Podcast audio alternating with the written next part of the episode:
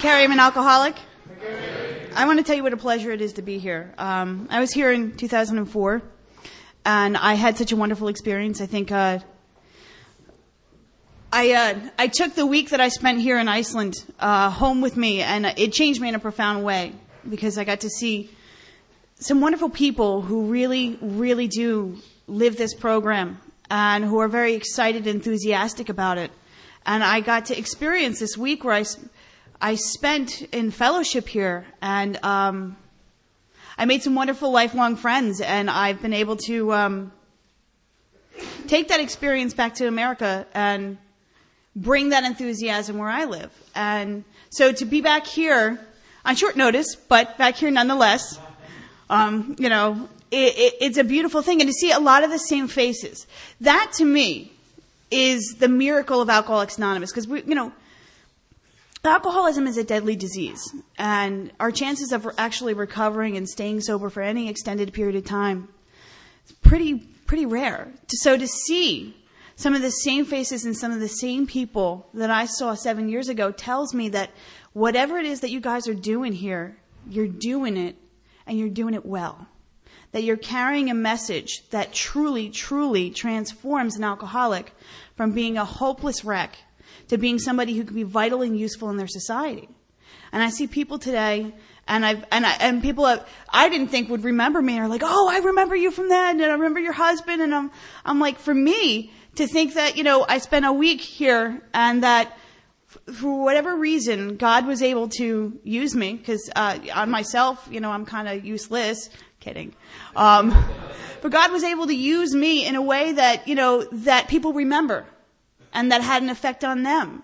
So you guys affected me, and I affected you, and we got to go about our lives and meet again seven years later and say, "Wow, the fellowship of the Spirit is broad, and it is beautiful, and it is something to behold, and it is magnificent." You know, and I was thinking about it. I've been talking all day, and I'm, I have to tell you that I've been up since five o'clock in the morning yesterday. So I'm going to apologize because I left my brain somewhere, somewhere this afternoon. Like it's gone. It's vacated. I'm what you're seeing right now is pure primal energy in God because I pretty much was about to pass out a couple out. I was like nodding, you know, and I'm like, I, I really need to be awake because you know what? I have a job to do and I can sleep later. So I'm here to do my job and then eat something and go to bed. So, but what I want to say first and what I always do, and you've heard this many times today, my sobriety date is September 6th, 1994. My sponsor's name is Peggy, and my home group is the Way Out Group in Tannersville, Pennsylvania. And I like to start my talk like that because it tells you, one, what I'm doing in Alcoholics Anonymous. It tells you that I'm an active member in good, in good standing. It tells you that I'm accountable. And tells you that I haven't had a drink, which is what qualifies me. And, you know, there's, there's an old preamble that my husband and I like to use. We have a, we have a house meeting out of our house. Uh, well, of course we have a house meeting out of our house. See, this is where the exhaustion's coming in. Um, some of this is going to get lost in translation, and I hope you can fix it when you translate it. Anyway, um, we have a big book meeting out of our house, and we have this old uh, preamble from like 1940 something or other, and it says that you know when when an alcoholic drinks, a member of Alcoholics Anonymous drinks, that they lose all status in Alcoholics Anonymous, meaning not that you're not a member, not that you're not we don't like you, but it means that something happened in, in this cake, this spiritual cake that we're making, these directions that we're following. And you need to redress these things because something's missing. Because what happens is, is, there, is that this program is intended to produce a spiritual experience that is su- sufficient to overcome alcoholism. The big book, my big book says that it asks me if I have a sufficient substitute for alcohol, meaning God, or a relationship with God. And so when someone, an alcoholic, you know, is no longer sober, it means that if you come into AA and you're given the proper information, you're informed about the facts of what it means to be an alcoholic, you're told that there's a program of recovery, and something happens in the translation of that, and you're not able to take that information and apply it in some way, it means that the grace of God hasn't come into our lives and has to relieve our alcoholism. So, and I, you know, my husband and I, we, we read this preamble and we talk with the women, the women and the men that we sponsor, and we explain that there's something more to being in Alcoholics Anonymous or being an Alcoholic Anonymous um, than parking my butt in a chair. You know, and it's important that we, if we're to remain sober and live on a spiritual basis, recognize that there are some responsibilities that we have to the program of recovery. So, what I want to talk to you about is what it was like, what happened, and what I'm like now. And the thing is, is that we've been talking a lot today about drinking and about what it means to be an alcoholic. And for anybody who wasn't here earlier, I'm going to quickly explain this to you just so um, so that it makes sense what I'm about to talk to you about. So I have a disease called alcoholism, and what that means is that I have a physical craving, I have a mental obsession, and a spiritual malady. My physical craving is when I put alcohol in my system. For whatever reason, I'm not able to control how much I drink once I start. I have a mind that says, this time it'll be different, that it's okay to drink because I'm justified by some slight or some jealousy, bitterness, whatever's going, anger, resentment, fear. So this mind justifies that. Or it just doesn't care about the consequences of my drinking. And I have a spiritual malady that tells me that no matter what I do, I'm just not enough. And what I'm, what, what I really like, and, and I, and I'm going to bore some of the men in the, in the meeting, and I apologize, but there's not a whole lot of women who talk about what it's like as a woman to get sober. You know, we, we, us women suffer through men laboriously, no offense to you guys, laboriously detailing what it means for them to get sober. But there's a ratio, and it's a little less so in Iceland, I see, because you guys are much, much more, um, you guys have a, a you're much, much more equal and an equal opportunity. I think that there's a, a less of a, a, a gender bias uh, in your society, but in general, men outnumber the women in Alcoholics Anonymous, and we have to ask ourselves why. Why is it that men are able to stay here and the women aren't? And I'm going to tell you why, and you're not going to like it, unless you're doing what I'm telling, what I'm, what I'm talking about, and then you're going to be like, yeah, she's right. But but the reason why the men are sticking and the women aren't is because the men are active in their 12 step. Because there's a, there's a principle about the 12 step, and it's a cyclical thing. See, my first step was somebody else's 12 step. My 12 step is somebody else's first step. If, I'm con- if I have the spiritual awakening and I follow the principles of the program and I make this AA cake, because there's instructions and directions, right? It's a recipe for spiritual experience. And the idea here is that if I only follow some of the instructions, or the ones that are attractive, the ones that make me feel good, I'm not going to get a cake, I'm going to get a sloppy mess, right? You ever like just throw a bunch of shit in a bowl, mix it up, throw it in the oven, and it tastes like crap? Well, if I define my program of recovery, that's what my program of recovery cake is going to look like. But when I follow the instructions of the big book, I get a pretty set, patented, quantifiable experience. And there's a difference between something that's quantifiable and something that's qualifiable. And what I mean by that is that quantifiable is reliable, tested, and if you do the same thing over and over again, you get the same exact result. So I, had a quantifiable experience with alcohol. I felt empty, alone, and miserable. I put alcohol in my body and I didn't feel that way anymore. That was quantifiable. That was a, I can verify that. I was miserable, put alcohol in my body. I'm not. Huh, that works. And the 12 steps of Alcoholics Anonymous are also quantifiable. Because if we follow the instructions that are laid out in the book, we're going to get an experience that Bill describes. And he says that the very precepts or concepts and ideas that an alcoholic had, which were the guiding forces in our lives, will be cast aside, and entirely new concepts and motivations will dominate us. Meaning, I was running my life, I did a bad job, I had bad instructions, and I sucked at it. I did the 12 steps, I learn new ways to deal with things, and I suck a lot less. very clearly. And that's a measurable experience because I can look at somebody and they can look at me and the awakened spirit within me and the awakened spirit within them kind of say, hey, we're on the same page. I feel that you know what I'm talking about because we've had the same experience. So the program of recovery is pretty predictable. There's certain things that happen as we progress through this process. So if I'm making this spiritual cake and I'm creating this myself, I might be making a very beautiful cake and it might be awesome, but it's not the program of recovery outlined in the big book of Alcoholics Anonymous. It's Carrie's Anonymous, right? Because I designed it. The flaw in that is that self will is run rampant in my life. And so when I design my own cake, as beautiful as it might be, it's probably going to get me drunk. Because I decided that it was good.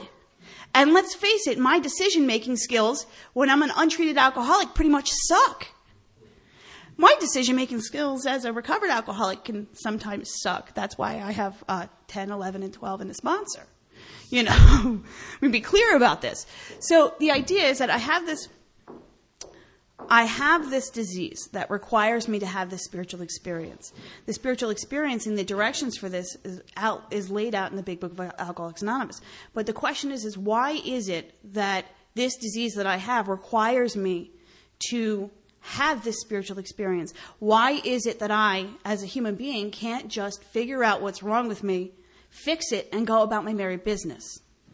And that's the thing about being an alcoholic, is that it's not some, it's not an external or a, something that, you know, I can meet you on the street and I'm not going to say, oh, you have alcoholism just by looking at you. It's something, you know, whereas, you know, if we have certain other diseases, have certain other problems, sometimes they're readily apparent from the outside. The thing about being an alcoholic is there's something within us that's off, different, and just doesn't plain work in the way that it should. So I have this, I have this physical allergy, right? Meaning I put alcohol in my system. I can't control how much I drink, right? And I have this mental obsession that says that drinking's a good idea no matter how bad it was the last time I drank, right? And I have that spiritual malady that says that whatever it is, I'm just not good enough. And those things I carry within me.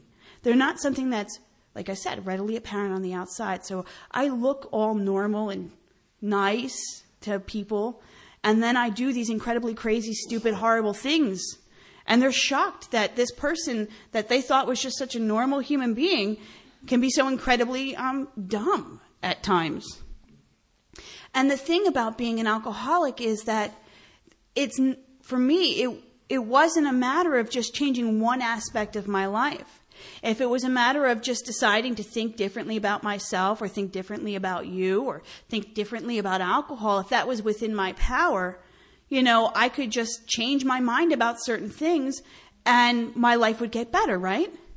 But the thing about being an alcoholic is that I can know all of the things that I need to be doing, yet be unable to, for whatever reason, manifest those things in my daily life. And I'll give you a perfect example. I've been married for a really long time. Well, it feels like a long time. It's, you know, been with my husband. It'll be 17 years in March. So, I've been with him for a really long time. And you ever get into an argument with, with your significant other and it's just a stupid, silly argument about something just so ridiculous, right? But neither one of you guys will back down because if you back down, one, you'll be wrong, right? And we can't ever be wrong. And you're talking and you're having this argument. At first, it's not heated. It's just a debate because you think a debate is a lively thing. We're having an intellectual interchange, right? And this is the things I tell myself about this debate. And all of a sudden, it starts kind of getting personal, and I'm kind of digging into my perspective because I, I need to make him understand that I'm right, right? So all of a sudden, it was just a normal conversation about, I don't know, politics, I, food, the kids, paint, you know, all of a sudden starts to become this thing where like the two of us are in our corners and we're backed in and we're, we're not given, right? And my brain is saying to me, if you shut up right now, this'll stop. Just go have a cigarette, man. Go call a sponsee. Why don't you just pray? There's that thing called pause that you tell everybody, all your sponsees to do. Why don't you just try doing that right now? And my mouth is going, and my brain's going, shut up, shut up, will you just shut up? And I'm going, and 10 minutes later, we're having an argument about something. I forgot how it started. I don't even know what my point was. I've lost all context of the conversation, and all I know is I'm pissed off, he's pissed off, and we we just, and then I, and then I do the perfect Al-Anon thing that I love, which is, this talk is getting heated, and I gotta go. So then I totally blame him for something that I did, right? And I say, and I say, I say, I say, well, you know, why don't we talk about this when you're calm? Meanwhile, like I've pushed every button he's got. So he's yelling. And I'm standing there all smug and quiet, like, haha, I got you to yell about paint, right? And my brain just saying, shut up. Just shut up. And I can't. I just can't. Because I might know what the right thing is to do. Shut your mouth, go home, be quiet, and behave yourself. But for whatever reason, I can't make what my brain knows to be right manifest in action. Right? Because there's a disconnect there. And that disconnect is my spiritual malady. It's that powerlessness that we're talking about and eh, that we've been talking about all day. I think that was the theme of this little thing here is what it means to be powerless and what one has to do in order to gain access to that power. So I'm powerless because on my own, I can't make what I know to be right work. Even if I'm doing the right thing, I usually do it wrong. You ever like you're talking to somebody and you you're absolutely right in what your observations, but your approach just sucks and they shut down, they don't hear you and they're pissed off and you don't know why because you were right? Yeah. I do that a lot. Less so now. Less so. But the idea here is that lack of power is my dilemma, right? And I have to find a power by which I can live. And it has to be a power greater than myself. So when I do these talks, I mean, I like to talk about and say, okay, you know, yeah, I drank alcoholically. I can give you a perfectly perfect example of what craving mental obsession looked like. And I, I was in Alcoholics Anonymous for about a year, and I hadn't had a drink. But because I was the good alcoholic that I was, every time I went to rehab, I would fake a new mental illness so I got better pills. so I would leave rehab with like, I don't know, like, you know, Valium, Thorazine. I really liked Thorazine. Things like that. I really liked Thorazine. Um, so Ativan, that's another one. So I would leave the hospital or the rehab with, you know, a script for Ativan, which I would then drink and take. That's a real recipe for an OD, if you ever saw one. But my point is, is that, you know, I spent a year without putting alcohol in my system, maybe taking some pills every now and again because my doctor said I could, treating my spirituality through, you know, better chemistry. Didn't work very well, you know, dating in Alcoholics Anonymous because my, my, my perception of what it meant to be a member of AA was making coffee, chairing meetings, and sleeping with the men. Sounded like a good idea at the time. So as I was making my way through my home group, um, I meet my husband. He's got three days sober. I got a year that I'm lying. I'm going to AA every, I'm going to AA. I'm making all these meetings and I'm lying saying that I'm sober, but I'm really not because I'm, you know, popping pills and, uh, not as prescribed. and I, and I meet him and the first thing he says to me is, you know, I did a lot of acid. Well, first he says, I'm on parole. And I did a lot of acid. And I really like you. I'm not sure if you're real. I could be in, a, in an asylum right now. But since I really like you, I hope this is real and I'm not just locked up somewhere. And I said, I'm going to take him home to mom. I did. She actually really likes him, by the way. But, so I meet this guy. He's perfect. I'm 17. He's 25. That's perfect, right? He's legal buy booze. It's perfect for me. So I meet him in an AA meeting. We decide that we're going to go out for one night. We're going to go out and drink. And I'm going to come back to AA the very next day because they always said, well, if you drink, you don't lose the time. You don't lose the wisdom you learned in Alcoholics Anonymous. You just lose your time. And you could just start over. Relapse is, you know, part of getting sober. Okay, well, you know, I hadn't relapsed in a year. I was owed one. So I go out and I said, I'm just, well, actually, I went to two meetings and I, and I said to myself, if this meeting sucks, I'm going to go drink. So I went to the first meeting and it really kind of didn't suck. So I had to go to another meeting. And that meeting really did suck, so I went and drank. So we go out and I, and my, we go out and we buy, we buy this booze and my husband, who was my boyfriend at the time, says, you know, here's a meeting list and a bunch of phone numbers. Why don't you not drink? But I'm going to go drink. And I'm like, you're not drinking without me. So we drank. We drank and drank and drank and drank and drank and drank that night. So me, I'm 85 pounds at this time because, you know, I don't eat. I just drink, I just take pills and now I'm drinking again. So I'm 85 pounds and my husband is six foot four and he's drunk on the ground and I'm dragging him through this park you know, trying to get him home, you know, because I, I met him on a, did I say I moved in with him in like two days? I had already run away from home. I, I, I, I, I was living with this like 35 year old guy who had two ex-wives and a couple kids. They weren't living there at the time, but I kind of, I kind of figured, you know, sugar daddy.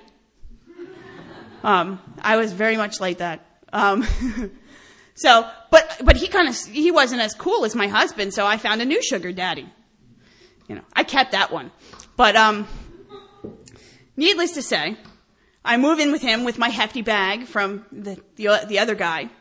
And, uh, so we're, we're, we're, we're stumbling home. I finally get him up the stairs and he passes out. I pass out. We wake up the next morning and he goes, we gotta go back to AA. And I said, nah, I'm gonna go buy some booze. And maybe some acid craving. I said, I can drink tonight. I'm, I deserve it. I'm young. I'm not really an alcoholic because you have to be old and fat and, you know, and bald and you have to have a penis to be an alcoholic. I don't have any of those things. So I'm not an alcoholic. So I can drink, right? Well, no. I put alcohol in my system and the problem is with me is I don't get done with alcohol. Alcohol gets done with me. So I drank every day for four months. And at one point, my husband decided that he wanted to go back to Alcoholics Anonymous. So I locked myself in the bathroom with a bottle of booze and a razor and threatened to kill myself if he he went back to AA because then he was going to have to he was going to get sober and I wasn't done drinking and I knew I couldn't stop. So I figured I'd codependent manipulate him in that beautiful way that only alcoholic women can do. So we drank for another month or two. Then we went back to AA when I decided it was time. I'm kidding. but perfect, perfect, perfect example of mental obsession and physical craving. And of course, spiritual malady because I was absolutely spiritually bankrupt. You know, and this is my point. So I have this disease. That's a perfect example of that.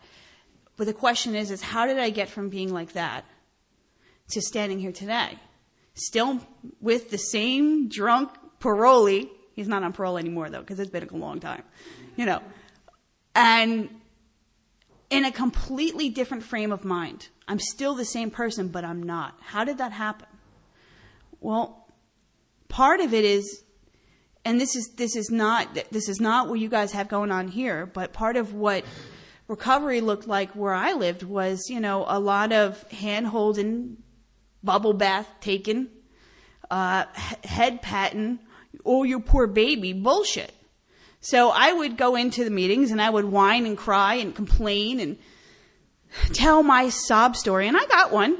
I got a good one actually. I got a good, nice story that would have you guys tearing up real good.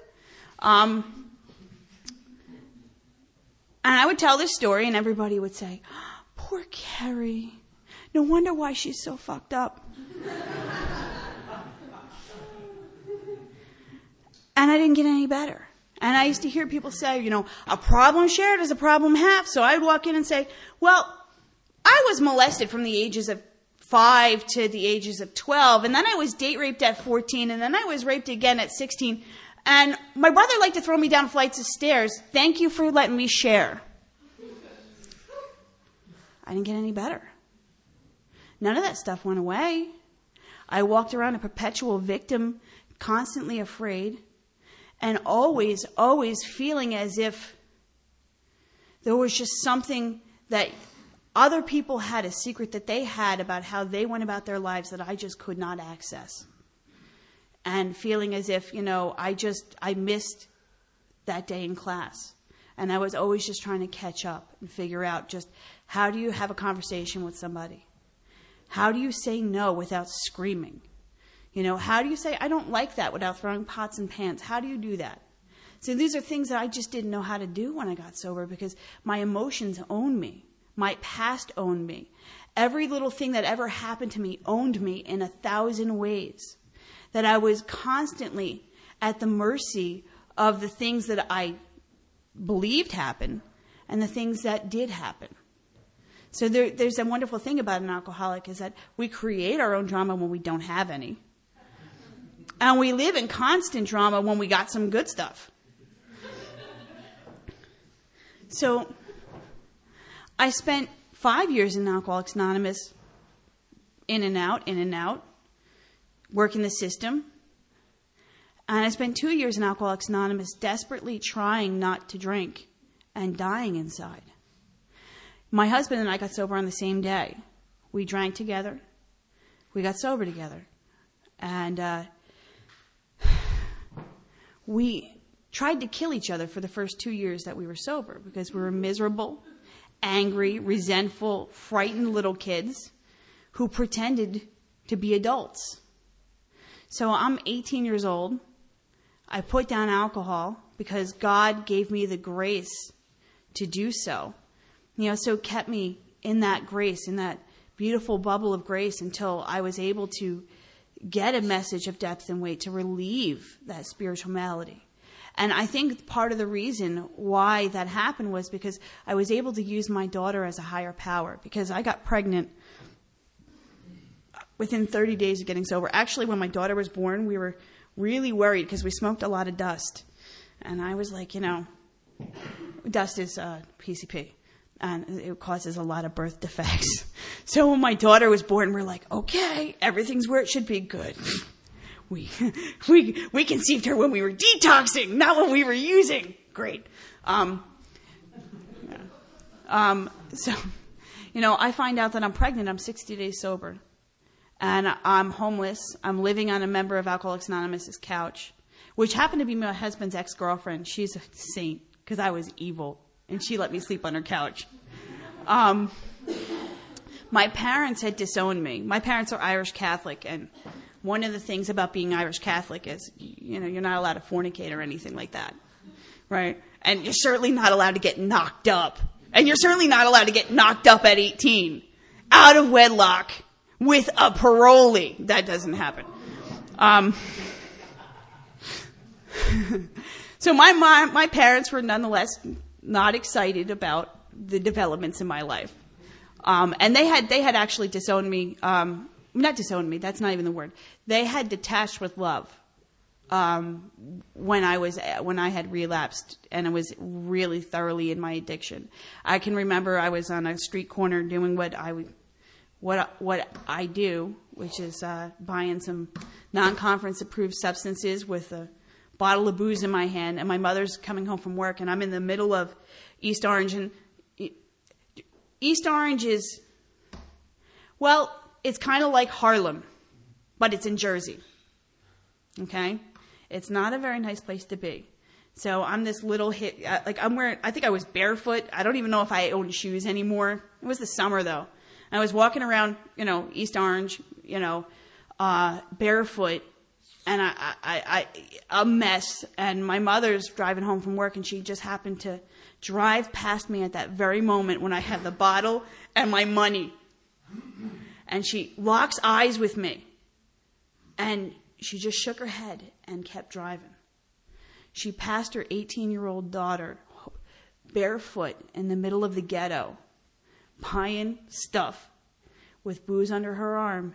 And it was too painful for her to stop because she knew that I would break her heart again. And she just had to drive. And I, you know, when I made amends to her, which I have, she told me that she cried her eyes out that day because she knew that I was lost. So I get sober, and I think my family hates me because, you know, I'm a self centered alcoholic, and I just think, how dare you hate me? You made me an alcoholic, you screwed me up, and now you don't like what you did, and you're mad at me about it? Give me money. You know, take care of me, and make up for all your mistakes. Um, uh, entitlement was a problem for me. Um, and, uh, you know, so my parents were not, not too thrilled. So my husband and I, we, you know, we said we really have to do this AA thing. Originally, we kind of came in to dry out. I mean, one of the things that people like me do in Alcoholics Anonymous is I come in for a couple months and I uh, I use people in AA. They take care of you. They give you rides. They give you a place to stay. They pat you on your head and they listen to your drama so you can feel a little better. And you get a little dried out and then you go back to drinking, right? Because I don't want to get sober. I just want the pain to stop. I don't want to stop drinking. I just wanted the consequences to end. And the one place I knew where people would tolerate me, no matter how demented and sad I was, was Alcoholics Anonymous. So I came in with that intention. And God gave me my daughter Day.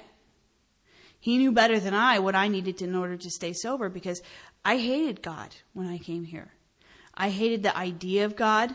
I resented God in the same way I resented my poor, wonderful parents because he failed me because he let bad things happen to me. And I couldn't understand how a loving God, who was supposed to be protecting me, could allow those bad things that I named, I wasn't making those things up, happen to me. So I, you know, when people said, well, you know, you gotta get a higher power, I'm like, I got a higher power, he sucks. I don't like him, he doesn't like me, and we're not playing. They're like, well, use AA as your higher power. And I'm like, it's full of perverts and old men.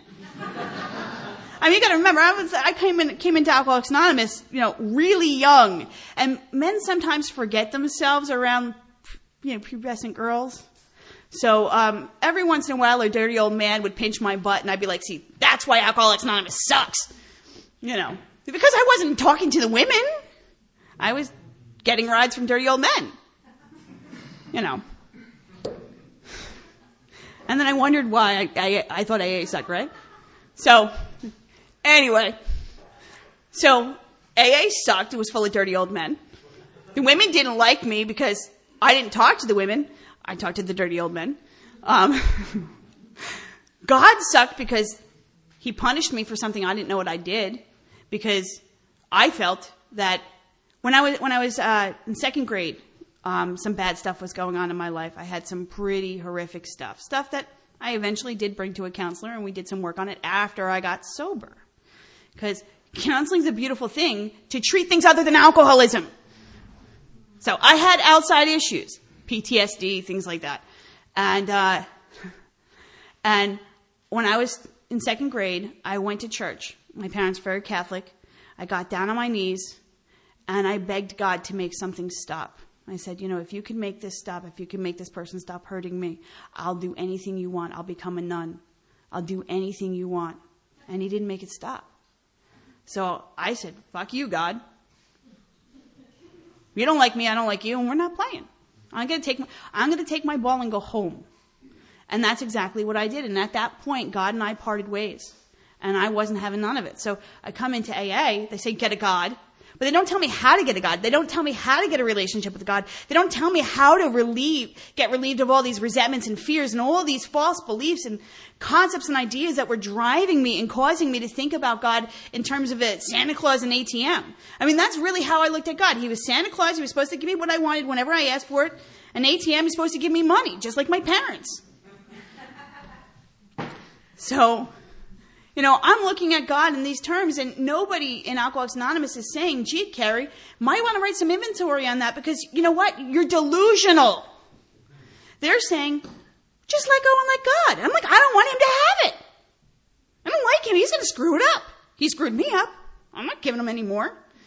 So what happened was, is I had a daughter, and my daughter was my higher power for the first two years in recovery because I didn't want my daughter to experience some of the things I experienced in my life. I wanted her to have a life that was better than my own. And because I believe that it came from a truly unselfish place and, and, a true love for my child, God graced me with two years of sobriety. But at the end of those two years, I'm an Alcoholics Anonymous and I'm sicker than I ever was. Not in the external thing, you know, I look good. You know, uh, you know, I, I have a nice apartment. I, you know, I, I have all the things that one would say. She's a functional member of society. But I would come to AA meetings and I would sit in the back of the room and I would get up to get a cup of coffee and I'd sit in the last row right by the coffee maker. And I was sure that all of you knew that I was getting up and you were secretly thinking about me as I walked to the coffee maker and you were facing forward, man. So everybody's facing forward. Nobody sees me, but I'm absolutely sure that I'm the most important person in the room and you're all thinking about me and judging me because my butt's fat, because I'm not smart enough, because there's something wrong with me and you know it. So I'm in Alcoholics Anonymous having panic attacks over and over again. I can't even sit still. My hands shook, my knees shook. I was going completely insane and all I wanted to do was die. The problem was is I had already tried to die. My heart stopped for 2 minutes. And I came back and I had a, I had a major suicide attempt when I was 16 and um I woke up three late, three days later in the ICU, intubated, pissed off because again, God failed me because dude, he doesn't even want me. I tried to go home to him. And he said no. So I can't die because I know suicide's not working for me. Drinking ain't working for me. Living ain't working for me. And I knew, I absolutely knew that if I didn't do something, something didn't happen, I was going to be a horrible mother. So, out of just sheer God's will, kismet, the beautiful way that this, the way, the beautiful way that that uh, everything seems to come together at that perfect moment, at that perfect time, when uh, it, it couldn't be any, it couldn't be any more perfect. I walk into a room an AA meeting full of but big book thumpers that everybody told me not to go to that meeting because they were crazy. And uh, in that meeting was sitting this guy who um, was going to study with the Dalai Lama. And it was the last, uh, he was actually doing a workshop and he had just happened to be at that meeting that night because one of his sponsees was chairing it. And um, I'm in this meeting and they're talking about the amends. Now, I had worked the steps in my mind up until that point because I had a step book, and I thought a lot about the four step. I thought a lot about the fifth step. And every once in a while, I would sit in an AA meeting and say something incredibly personal that would make everybody uncomfortable thinking that was a fifth step because I would hear things like, I fifth step all the time. I share in meetings. Dude. There's certain things that just really don't belong in AA meetings. I didn't get that. Um, and there's certain things that belong in AA meetings to let other people know that you can survive them. Depends on why you're doing it. So I was thinking about the four step a whole lot. I thought a lot about the eighth step. And I decided that most of the people who were on my list didn't deserve an amends because they sucked. So I made amends to the few people I felt were deserving of an amends and I called it a day. So I'm sitting in this meeting, and there's this guy talking about amends, and what he was saying was that my, one's failure to make to finish their amends has something to do with whether or not they're going to drink again, because one's failure to, to to make amends, or when when someone says, I'm not making an amends and we dug our, dig our heels in and we balk on something means that we really don't understand the desperateness of the situation of the alcoholic. You know, when Bill uses the word doomed and hopeless, hopeless and doomed over and over again, he's not mincing words. He really means that the alcoholic condition is hopeless without divine intervention. One gets that divine intervention through the process of the 12 steps. So, he's explaining this in this meeting, and I'm getting pissed because I think those people don't deserve my amend. And I'm going to tell him that. So I raise my hand and I say this crazy stuff. I mean, like, I, I exorcist on the meeting. My head spins around, pea soup flies out. I'm toxic. Like, seriously toxic. And he just smiles like a smug little bastard. I do that now too, which is really funny. So he smiles and he pulls me aside after the meeting and he ask me some questions about, you know, my drinking, whether I have craving, whether I have mental obsession and spiritual malady. And I don't realize this because no one's ever brought me through the steps. So I really don't understand what he's doing. He's just asking me questions about stuff and I'm answering them, but I'm going, but you don't know. And he's just cutting me off. And, and then he calls somebody over and says, you need to work with her. And I start working the steps out of the big book of Alcoholics Anonymous. I didn't even know that I did. I just said, this guy who looked like Captain, if David Crosby and Captain Kangaroo had sex, that's what this guy looked like. Okay? So this Captain Kangaroo dude, you know, basically threw me at this other person who said, they're gonna save your life. You're dying. Just do what they say, please. And I said, okay, Captain Kangaroo. I'm, I sit down and I start working out of the Big Book of Alcoholics Anonymous and I'm informed about the hopelessness of our condition. I'm informed about what it means to be an alcoholic. I realized that I had spent at that point seven years in Alcoholics Anonymous claiming to be an alcoholic, not knowing what it meant to be an alcoholic.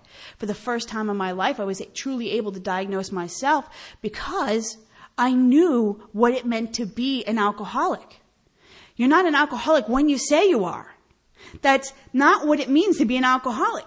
I mean, anybody can walk off, walk into, walk in here off the street with any problem in the world, say they're an alcoholic and monopolize our meetings. They do it all the time in Jersey because what happens is social workers say to people who have other problems who cannot afford therapists to go to Alcoholics Anonymous and share about their problems yeah, I, I, I, get really upset at that. But uh, I actually have a degree in counseling and, and pulled, the, pulled one of my professors aside who said that in the classroom. I didn't embarrass him, but later on, I tore him a new one like you wouldn't believe. I explained to him our traditions and what that means. But anyway, and he even said go to closed meetings because they're better. Alcoholics share better stuff. I was like, oh God, I'm going to explain to you. Anyway. So these, these social service organizations send people who are not alcoholics into Alcoholics Anonymous to use us as a resource, right? So we have all these people in America who are in Alcoholics Anonymous meetings who are not alcoholics, who don't drink alcoholically, don't have the, the craving, don't have the mental obsession, don't have the spiritual malady. And of course, we're too afraid of offending them, so we let them stay. And then what happens is that our, our meetings become bitch fest and whining and crying and bullshit. And people, the real alcoholic walks into the meeting, doesn't hear nothing they identify with because they hear people talking about their cat, you know, their divorce, you know, all of, you know, all of this other stuff, their debts. And like, look, there's, there's Overeaters Anonymous. There's Al-Anon. There's Debtors Anonymous. There's Narcotics Anonymous. There's CA. There's MA. There's an A for whatever you got. If you want to go to an open meeting, shut your mouth and listen, awesome. But if one, if you come to a closed meeting and start sharing in my meeting about your problem with, with, with your debts or your codependency, I'm going to pull you aside very gently. I swear I'm gentle. And say, you know, I understand that it seems like this is a perfect place to share that. But it seems to me that you have an outside issue going on. I know this woman, she's over here. She attends that f- uh, fellowship that deals with that. Come on, let's talk. Let's go have a cup of coffee. Let's hook you up with a meeting. I'm not mean about it, but I get you the frick out of my meeting in a very gentle way. So without realizing it, that's exactly what this person did is he figured out, he decided that I was an alcoholic before I did. Because he asked me some really pointed questions and I answered them honestly because I didn't know enough to lie. And then he hooked me up with somebody who was going to explain to me who I was and what I needed to do to get better. So what happened was I began to have this experience with the 12 steps. And the first thing I felt was absolute terror because I realized that I was gonna die if I didn't do this. Before I was like, la di da di da, gonna make some coffee. La di da di da, maybe I'll pick up a new boyfriend. The current one kinda sucks. You know. And then all of a sudden it's like, this is a life and death errand. This is a hopeless disease. If I don't do this work, I'm gonna die. And, and, and an alcoholic death is the most disgusting, horrible death ever, dude. Because we don't die in that like, it's not like, it's not like, you know, you know, what is it, Dylan Thomas who died on his bar stool? Didn't he like just keel over? Is that legend? I don't know if that's actually true, but I heard that somewhere. But you know, we don't, uh, you were talking about it earlier about exploding, right? We, we don't die that way. We die in the most horrible, lonely way possible. Like with our cats, you know, you know, bloated with pancreatitis, you know, yellow eyes and our own feces in this horrible bed with the cat feces and the cat vomit and our vomit nobody knows the difference and we're bloated and they find us four days later and they don't know how long we've been dead Right? That's how an alcoholic is found. That's how we die. You know, or we go completely stark raving insane without ever putting alcohol in our body and we do crazy things like, let me have sex with 10 guys without condoms and let's see if I don't get AIDS. Let me play the lottery on that one. You know, we do crazy stuff like that. I think it's because when it's untreated alcoholism, we do crazy stuff like that because we want to feel alive. You know, we eat till we want to vomit and then we vomit and then we eat some more and then we have sex with 10 guys because we want to feel alive. Because we're empty and we're alone and we're, there's nothing. We're a shell when I'm a shell. I'm not, I don't want to speak for you. I'm a shell when I don't have God. And if I don't have alcohol to make that go away, I'm going to shove 10 pounds of shit in a five pound bag and hope it fits. You know, Bill talks about blotting out the intolerableness of our situation. And that's what I'm talking about. So we die an alcoholic death in a thousand ways in Alcoholics Anonymous. I can die an alcoholic death sitting in that chair through depression and loneliness because I think nobody will understand how individual and special I am. Because no one could possibly understand the problems that I have because I'm so unique. Let me tell you something. In the past 16 years, I've sponsored, I want to say, a thousand people. I sponsor roughly 100 to 200 people a year. I'm a busy, busy lady. And doesn't mean that I've gotten them, that doesn't mean they haven't all, some of them have drank, some of them run screaming for me. I'm saying I have sat down, opened the book, and started step work with at least a thousand people in the past 16 years. And I've heard countless fifth steps, I mean, I average about one a week, okay? Every week of the year. Sometimes I just want to, uh, sometimes I'm just like, no fifth steps this week. I can't handle it. I need, I need to not think about yick for about a week and then I'm good again. Um, but here's the thing is I, there's nothing that I haven't heard a thousand times. And that's the awesomeness about being a sponsor. That's the awesomeness of being of service within Alcoholics Anonymous and carrying this message and fulfilling that, that, that contract that I make with God in the third step and the seventh step. Because what, you know, the third and seventh step basically says, help me to stop being an asshole and I'll do your will. That's, that's what those things say, basically. Relieve me of the bondage of self. Take away my difficulties. You know, it says, take all of me good and bad. I don't get to decide what's good and bad. I'm saying to God, my judgment sucks. I keep screwing up. Fix me, please. And you know what I'll do is I'll help your kids. That's what, that's the, that's the agreement we make with God. And the awesome thing is God says, sure. Absolutely. Just not in the way you think it's gonna be. Hence my horrible foul mouth, which I apologize for. But Jersey girls can kind of get away with that. I'm kidding. Um, anyway, so I, there's nothing that I haven't heard in a fifth step. So the thing is, is that that uniqueness that I thought that I had, I found that was a complete delusion that I carried into Alcoholics Anonymous. It was that thing that separates you from me. And what I found out what it was was ego. It was that thing that I used to tell myself that I that the principles of this program didn't apply to me because I had a special type of alcoholism. It's called Carrie alcoholism. And nobody can possibly have this type of alcoholism because it's unique. It's a unique strain only to me. It's a mutant strain of alcoholism in which the 12 steps and the principles of Alcoholics Anonymous do not apply to. Except in the way that I dictate. My ego will say things like that. And of course my sponsor smacks me in the head I say that she likes to smack me with, in the nose with a rolled up newspaper. Um, you know, kind of dog. Knock it off, Carrie. Go sit. Behave. Go pray.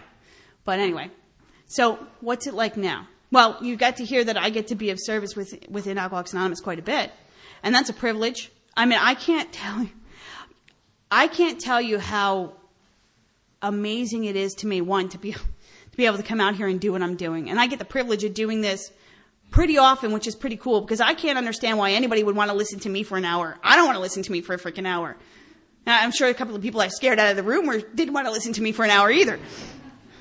But I get the privilege of coming here and doing this. And the thing is, is the, the hour that I spend talking, that's gratis, man. I, I, I do that because I gotta do that because by coming up here and talking to you, I get to interact with you down there. Now, I'm a shy, backward person. In fact, I'm you know, I'm all loud and blab from the podium, and then you get me, and I'm smoking in the corner, like, you know, hi. Um, you know, because I'm not, uh, you know, for me, my, I found that my personality, that that that front that I put up to say like, oh, love me, accept me, love me, love me, was just a front, and that it's okay. I can be shy. I'm going to talk to you. I'm going to make my way over. I'm going to ask you some questions. We're going to shake hands. I won't remember your name because I just don't. I'm brain damaged that way. But I'll remember your face and I'll point at you. You, you know. But I get to do this. I get to come here and do this and see Alcoholics Anonymous at work all over the world. I mean, how awesome is that? And then I get to go back to my home group and say, you people, you don't know what they got going on in Iceland. You don't know what they got going on wherever the hell I was last week. You don't know. And we gotta do better because they're kicking our ass. You know, but so it's a privilege. But I think the greatest privilege that I've ever been given in Alcoholics Anonymous, except for being able to be the mother that I want to be to my children. So now I have four kids. Yeah, we fixed that. Snip, snip. Oh. my husband's Scottish, I'm Irish, Celtic genes we're very fertile. So we decided we were going to take matters into our own hands. In fact, when I gave birth to my son Rowan, my husband videotaped my tubes being tied, not the birth. That was a, I had done that four times. That was old hat. But he had, he had to put on the internet the, the footage of my tubes being tied because I think that was the momentous moment in the Andrek household. Yeah. Anyway, so other than getting to be the kind of mom that I want to be and getting to be the kind of wife that, getting to be the kind of wife that one my husband deserves and that I want to be and getting to be the person. I mean, I think that the thing that I hear most often in Alcoholics Anonymous is, you know, it says, you know, tell, you say that when you get a sponsor and you want what they have, right? And I realize when I really was living in the fellowship of the Spirit was when I wanted what I had. And I don't have much. I mean, I'm not rich at all. You know, I have four kids to feed. I'm not rich. You know, I, I don't, I don't, I get all this awesome stuff. And I live in a beautiful house in the middle of the woods, in the middle of nowhere, and it's gorgeous. I get all of this awesome stuff because God has been extraordinarily been, you know, plentiful with me. He's been wonderful with me. And I'm grateful for everything that I had. And if I, when I don't have anything, I'm grateful for that too. But the thing is, is those external things, the house, the car, the kids, the husband, are meaningless if I don't like who I am. Because ultimately, the thing that made all of my relationships not work was that I brought a damaged self to all of them.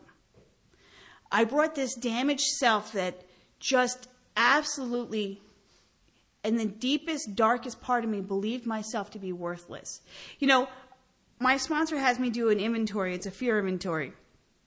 And part of it is this thing that's a boil down, where you take your fear and then you boil it down to these handful of core deep fears. And the fear that, even after dying an alcoholic death, that came from me was the fear that I was worthless, that God did not love me, that there was something innately broken in me that made me somehow, you know, like a mutant that God could not love.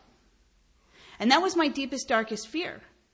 Through doing this step process and looking at and, and sharing that with another human being and having her laugh and be like, dude, I totally relate. I felt the same way. You did? Yeah. I don't anymore. Well, how not? Well, I did what you're doing, and then I went out and made a bunch of amends, and I started to be able to look people in the eye, and I started to be relieved of all that fear because you want to be relieved of fear? Start knocking on some doors and making amends for things that you did when you were drinking. And you'll find that power, that grace, that God using you, riding you. You know, because the thing is, is that there's nothing like taking an amends that you're terrified of going to God, asking for the power, walking through the fear, knocking on the door and having that conversation, whether they slam the door in your face or not. Having God wear you like a Carrie suit, because that's what God is doing. God's wearing me like a Carrie suit. You guys are not Men in Black fans, huh? Okay. Okay. Well, anyway, so that, that went over your heads. But God using me and allowing me to witness the knitting together of my spirit. So I got to witness this happen within me because I saw that things about myself changed. Slowly, my perspectives on you, my perspectives on me, my perspectives on the war- world began to become, go from being completely doom and gloom and constant drama and bullshit to beginning to feel like no matter what or how frightened I might be that the outcome is always going to be something that I'm going to enjoy. I may not enjoy the process to the outcome. No one ever loves that part. But ultimately trusting that God knows what's best for me and that I should mind my own business and stop messing it up. And ultimately, through going out and making these amends or having these experiences and knocking on those doors and having those conversations and being able to set right these wrongs, I was able to feel human again for the first time in my life. I was able to feel as if I deserved to be loved because I felt the grace of God move me in a way that I could never, never feel before. Because there's nothing, there's nothing. When you have that scary amends, that one thing you did that you just really don't want to make amends for, and you know you're going to die an alcoholic death if you don't. So you know, your sponsor leverages that fear of dying alcoholic death, live on a spiritual basis. All right, I'll go, I'll make the amends. You know, and you're going to do it and you're, you're praying and you're holding on, you're holding on, and you show up and all of a sudden that healing happened. And that amend that you projected that was going to go totally wrong, all of a sudden he, there's that healing and that process that, that relationship just all of a sudden, all of these misconceptions and all of this stuff and all of these fears just fall from you. You're sitting there with this person in absolute communion and harmony, and you walked into this terrified and you feel incredibly at peace and whole. And you walk out of there and you think, if God can do that, He can do anything. And I have evidence because I was able to, through the grace of God and a sponsor with a big stick and a big book, beat me into, pushed me, motivated me, prodded me into following through with this process. And as I did, God woke up and I began, or God within me woke up. And I began to recognize God manifesting in my life in these little tiny ways. And I began to rely on it so intuitively and entirely that today the concept or the idea that God exists and is loves me and is working for what's best for me, even if I don't know or understand or even anything about it, I can rely on that and it's an essential fact of my life. I cannot live my life today without the belief and the reliance on that there's a higher power and that he is doing for me what I cannot do for myself. Because I have a life that's difficult, man. I have a lot of sponsees. I have a lot of responsibilities. I have a lot of kids. I don't have a whole lot of money. I got a lot of stuff going on. I'm in graduate school. I got, I got a busy ass life. How does one do all these things? As a human being, I'm going to fall short a thousand times a day. But when I put my hand out and I say, and I do this, I, I literally physically put my hand out and I say, I put my hand in yours, God. Let's go. I feel this sense of wholeness and trust. And I do this and I continue to do it. And then the women that I sponsor, they do it, and I watch them get knitted together. And so on the days that I really just don't feel like playing and I don't like God's rules and I'm not about doing spiritual principles because I want what I want, and I'm watching them get knitted together. I'm watching them rely on that intuition, develop these spiritual principles, apply them to their lives, and and explode in in in peace and love and harmony and join me in this fellowship of the Spirit. I'm watching this happen, and I cannot doubt the power of God because I'm watching it. It happened to me, and I'm watching it currently, this very second, this very moment. I'm seeing it right now. I'm watching it in your face so I can go home on Monday and say that I saw the power of God. I witnessed it in Iceland. I experienced it and it is true, present, and real. And this program works. The only thing that I have to do is be willing to seek a spiritual solution for a spiritual problem. Oh my God! The key that fits the lock. It was very simple. I just had to shut up and get out of the way.